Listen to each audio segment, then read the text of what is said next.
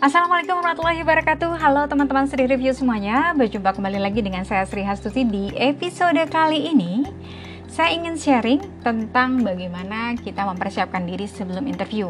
Mungkin teman-teman yang saat ini lagi mencoba-coba mencari kesempatan Untuk bisa bekerja di satu perusahaan Atau mungkin uh, masih bingung gitu ya Bagaimana caranya mempersiapkan interview dengan baik Kadang-kadang kita sudah lolos tahap administrasi gitu ya dan biasanya interview ini adalah merupakan uh, seleksi yang cukup berperan gitu ya uh, bagi seorang calon karyawan dan untuk HR sendiri ini juga merupakan kunci kesuksesan gitu ya untuk bisa mendapatkan SDM yang kompeten dan terbaik. Kenapa?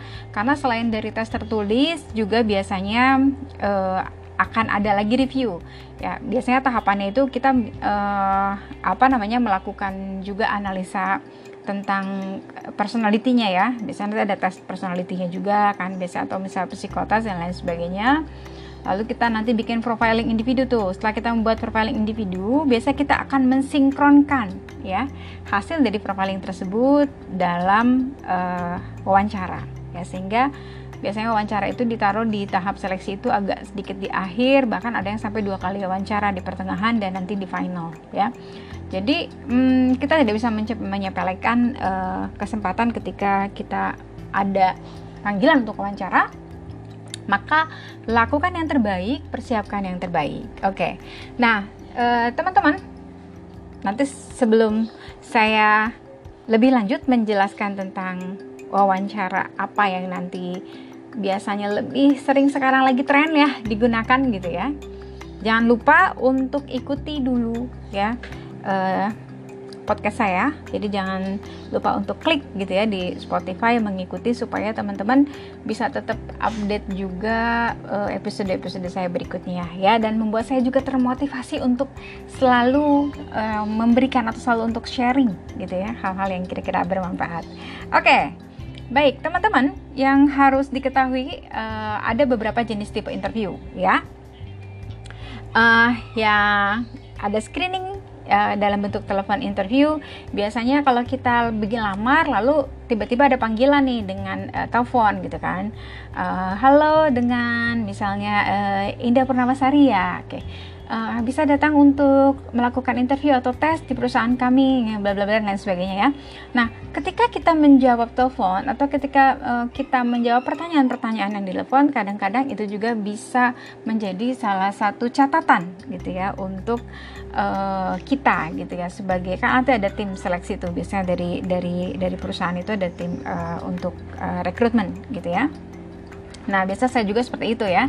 Karena saya juga uh, selain mengajar, saya juga HR di salah satu perusahaan. Jadi uh, untuk rekrutmen saya juga menangani untuk rekrutmen ini. Dan biasa ketika saya informasikan, saya juga lihat uh, responnya jawabannya seperti apa. Baik itu misalnya lewat email, telepon atau misalnya lewat WA. Lalu ada video conferencing. Nah, di era pandemik ini video conferencing menjadi alternatif yang sangat uh, cukup baik ya, karena kita biasanya nggak bisa langsung interview langsung gitu ya. Saya menggunakan juga untuk video conferencing lewat Zoom. Jadi kita interview lewat Zoom, tes juga ada beberapa yang kita lakukan lewat Zoom. Jadi misalnya tesnya saya kirim uh, lewat uh, link gitu ya lewat link lalu mereka mengerjakan di situ tapi harus saya lihat juga gitu di Zoom untuk um, apa supaya mereka sama-sama gitu. Misalnya waktunya 10 menit atau 10 menit selesai gitu ya. Dan saya juga bisa melihat bagaimana uh, gestur ya dari uh, calon karyawan ini gitu. Ketika mengerjakan tugas itu mungkin kan ada yang garuk-garuk kepala gitu kan ada yang ngerasa pusing udah ada yang udah mulai tadinya duduknya tegak terus tiba-tiba jadi uh, apa namanya bersandar dan lain sebagainya. Itu juga bisa menunjukkan gestur itu bisa menunjukkan kita jadi tahu titik poin stresnya di mana ya Lalu ada one on one face uh, to face interview satu-satu nih biasanya ya. Uh, terus udah gitu ada grup ini paling sering ya one on one ya ada grup interview. Nah biasa kalau grup interview ini kita di interview uh, kelompok-kelompok ya misalnya kalau banyak kelompok-kelompok. Nah ini juga um, membutuhkan persiapan mental. Kenapa? Karena ketika kita ditanya misalnya kenapa sih kamu masuk perusahaan ini gitu ya terus si A jawab oh karena saya ingin uh, memberikan kontribusi kepada perusahaan. Terus si B karena saya ingin membantu orang tua. Terus si C nah kita di posisi yang D itu udah langsung deg-degan. Udah mikir oh gue nanti jawabnya apa ya? Gitu. Uh, jangan sampai kita mengcopy gitu kan. Mengcopy jawaban uh, orang lain. Atau mungkin juga bisa kita agak sedikit-sedikit tambahin. Tapi minimal kalau kita sudah tahu tujuan kita bekerja melamar di perusahaan itu apa saya rasa uh, kita bisa um, apa namanya memiliki jawaban yang mungkin berbeda dengan teman-teman yang lain ya Nah, lalu ada panel interview. Nah, panel interview juga bisa jadi yang mewawancara itu beberapa orang gitu ya. Misalnya uh, di saya kadang-kadang ada dilakukan juga panel interview. Jadi beberapa uh, manajer divisi itu mewawancarai satu uh, orang kar calon karyawan uh, lalu kita tanyakan. Misalnya kalau saya di posisi IT misalnya atau di posisi drafting ya saya digambar uh, saya akan bertanya berkaitan tentang um, personalitinya berkaitan dengan nanti ini ada behavior interviewnya seperti apa gitu ya. Nah nanti untuk teknis skill dan lain sebagainya ini biasanya nanti manajer operasional ya yang bertanya. Nah ini harus kita persiapkan juga. Artinya teman-teman harus tahu juga kita melamar di posisi apa sih. Lalu skill saya kira-kira yang mendukung apa sih? Ya sehingga ketika ditanya kita lebih siap oke okay, ya sekilas saja lalu ada behavior interview nah ini uh, langsung ke interview yang berkaitan dengan perilaku kita tindakan kita action kita, bahkan experience kita, pengalaman-pengalaman kita, ini ada di behavior interview. Ya, nanti kita ini akan kita bahas lebih dalam, ya. Nah, dan juga ada sequel interview. Kalau sequel interview biasanya nanti dari ruang satu ke ruang yang lain. Nanti kamu ke ruangan ini ya, kamu ada ke sini ya. Nah, nanti kamu mungkin ada tes ini dulu ya gitu. Jadi uh, sequel di waktu yang sama, ya.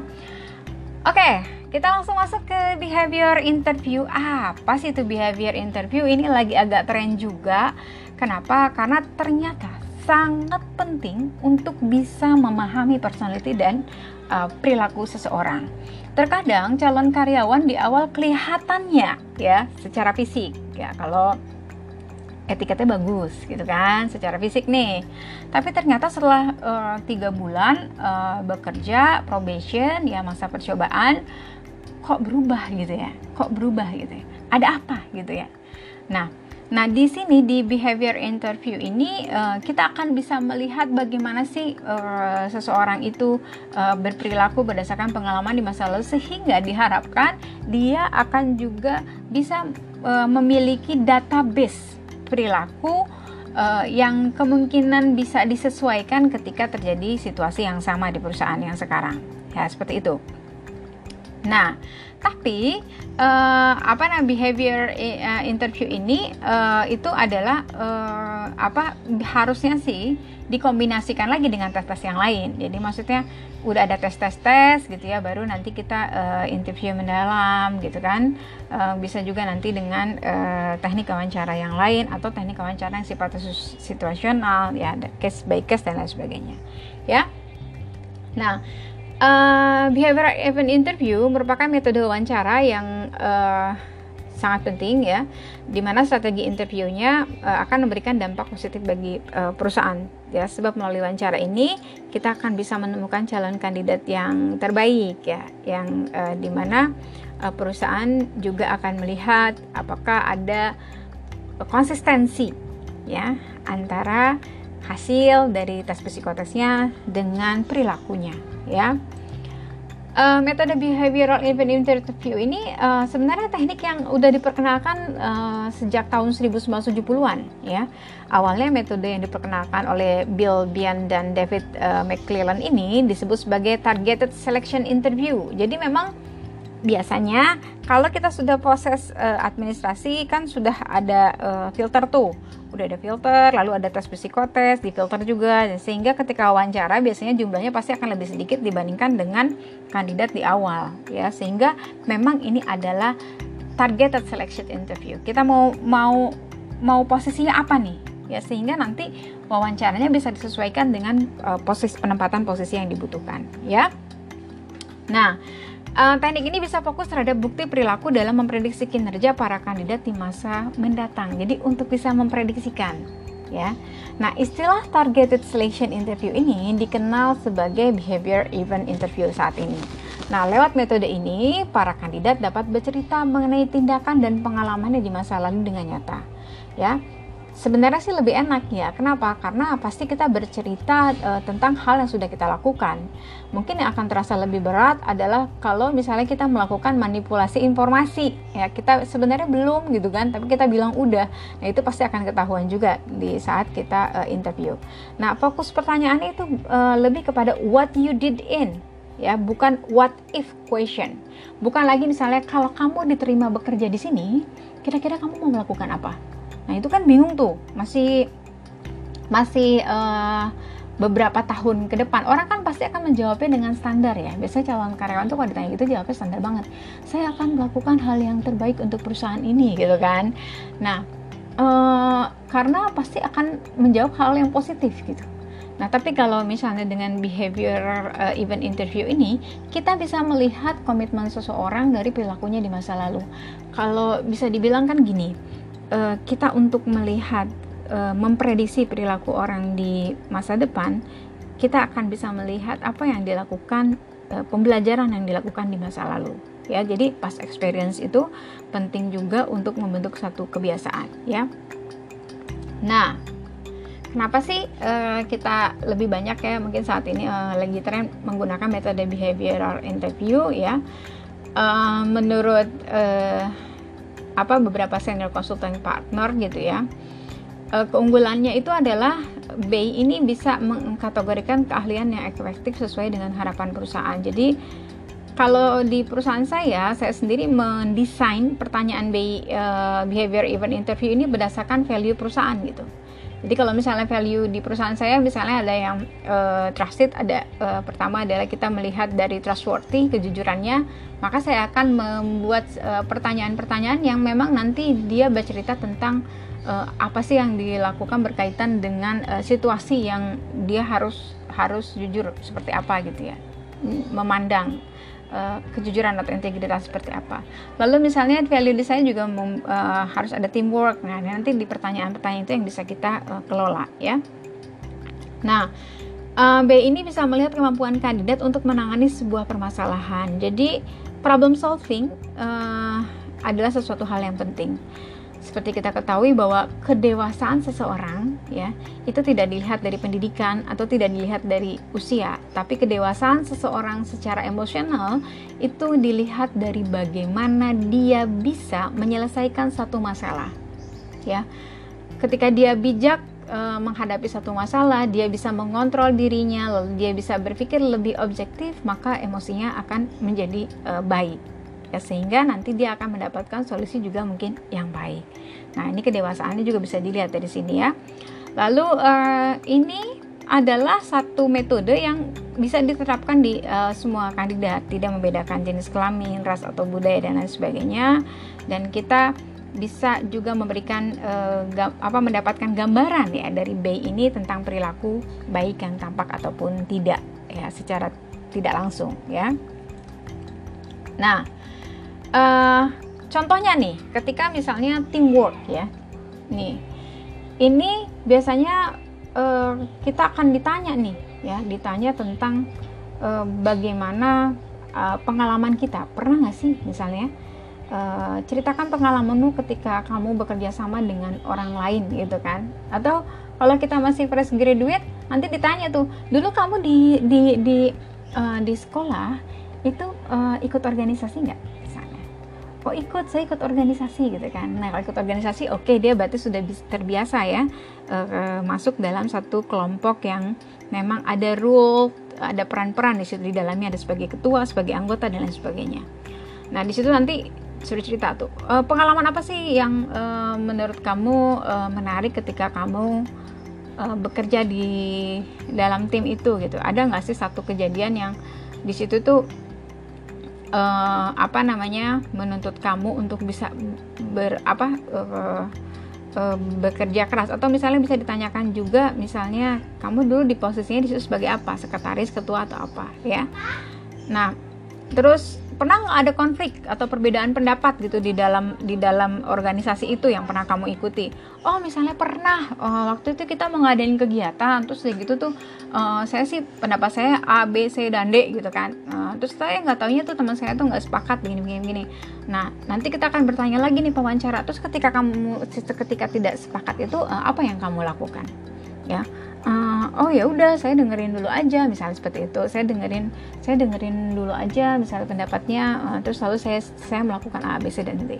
Nah uh, jawaban dari kita itu ada kan menentukan uh, menggambarkan gitu ya. Apakah kita sebagai uh, good team player nggak sih gitu ya dalam teamwork itu seperti apa? Ya ini biasa yang sering ditanyakan berkaitan dengan teamwork ya Nah, lalu ada juga nanti pertanyaan yang berkaitan dengan menggali informasi kemampuan adaptasi kita, ya. Misalnya uh, kemampuan beradaptasi uh, itu kan penting banget ya.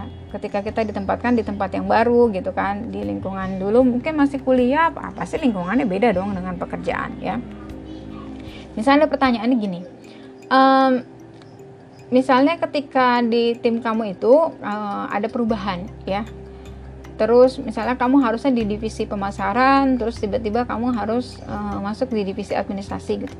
Nah pernah nggak punya pengalaman itu? Atau misalnya dulu di sekolah pernah nggak? Misalnya dulu tuh kamu di bagian uh, apa namanya jadi bendahara terus tiba-tiba kamu harus jadi sekretaris gitu. Terus kira-kira uh, apa yang harus kamu lakukan? Nah atau juga nanti akan ada pertanyaan kalau seandainya kita mempunyai pengalaman kerja itu biasanya nanti coba deh ceritain pengalaman e, pekerjaan pertama kamu itu apa sih gitu ya? Terus kira-kira sebelum kamu masuk di pekerjaan baru kamu yang mungkin belum pernah dilakukan sebelumnya e, tahap yang kamu lakukan apa? Ya nah itu. Itu misalnya untuk menggali pertanyaan yang menggali kemampuan beradaptasi ya. Lalu juga biasanya nanti ada eh, pertanyaan-pertanyaan yang sebenarnya menggiring kita uh, untuk bisa uh, apa namanya menjelaskan apakah kita memiliki kemampuan time management apa enggak sih ya. Nah ini biasanya juga sering nih ditanyain uh, di behavioral interview ya. Misalnya uh, kamu pernah nggak uh, ditempatkan di satu project yang dalam jangka panjang gitu ya? Terus atau misalnya kamu diberikan pekerjaan atau uh, job yang mungkin lebih dari satu gitu. Misalnya sebagai tadinya misalnya kamu di organisasi itu uh, sebagai seorang bendahara nih. Tapi kebetulan sekretaris kamu tuh nggak masuk gitu ya. Atau misalnya sakit ya tidak bisa bertugas ketika event itu. Apa yang harus uh, kamu lakukan sehingga kamu misalnya diberikan tanggung jawab untuk menghandle juga sebagai seorang sekretaris. Pernah nggak gitu? Nah terus bagaimana cara kamu membagi waktunya gitu? Atau uh, juga nanti bagaimana uh, kamu bisa me, apa namanya melakukan gitu ya. Dua pekerjaan itu apa yang kamu lakukan? Mengelolanya seperti apa sih? Tanggung jawabnya kamu seperti apa sih? Lalu mungkin mengatasi uh, konflik yang terjadi. Artinya kan pasti pekerjaannya bertambah dong ya enggak nah itu pasti ada konflik. Aduh mungkin ada rasa jenuh capek dan sebagainya. Itu bisa ditanyain tuh kadang-kadang di behavior terus kamu ngatasinya kayak gimana? Ya nah ini.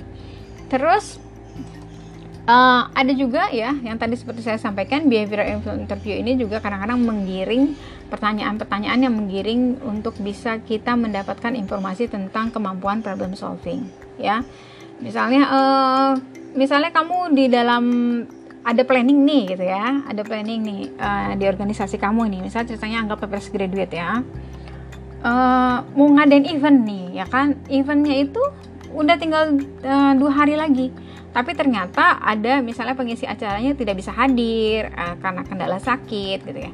Nah itu apa? Pernah nggak? Pernah nggak? Nah kalau misalnya oh pernah. Nah ceritakan deh gitu. Apa yang kamu lakukan di situ? Supaya kegiatan itu tetap berjalan tapi juga ada uh, counter action ya. Maksudnya uh, tindakan yang dilakukan supaya tetap uh, apa namanya acara itu bisa berjalan gitu. Ya kan Nah, seperti apa? Nah, itu bisa di, diceritakan ya. Hmm, kalau yang sudah bekerja ya mungkin pernah nggak sih kamu uh, ngadepin uh, customer yang uh, agak-agak complicated ya, maksudnya rumit gitu, banyak-banyak banget permintaannya, banyak banget komplainnya gitu ya. Terus kira-kira apa yang kamu lakukan? Nah, ini jenis-jenis pertanyaan behavioral interview seperti itu ya. Nah, ada work ethic juga. Nah, ini ya, etika kerja. Nah, kalau di episode sebelumnya teman-teman udah dengerin etika, etiket dan moral penting banget ya uh, untuk kita pegang. Karena ini menjadi satu salah satu kunci kesuksesan kita juga dalam berkarir, ya. Dan di dalam behavioral interview ini pun akan digali gitu loh. Digali gitu ya, secara tidak langsung gitu. Misalnya uh, kalau di saya saya suka pernah nanya sama kandidat uh, calon karyawan saya tuh, saya nanya, hmm, misalnya gini, uh, kamu bekerja gitu ya, pernah nggak ngalamin situasi di mana uh, kamu ditawarkan oleh atasan kamu untuk mengerjakan pekerjaan uh, yang lain, gitu kan? Uh, ya jadi side job deh gitu ya. Nah ternyata side job itu tapi dilakukan pada jam kerja gitu loh. Pernah nggak? Nah terus bagaimana tindakan kamu ketika kamu ditawari itu? Nah, ini bicara tentang work ethic ya.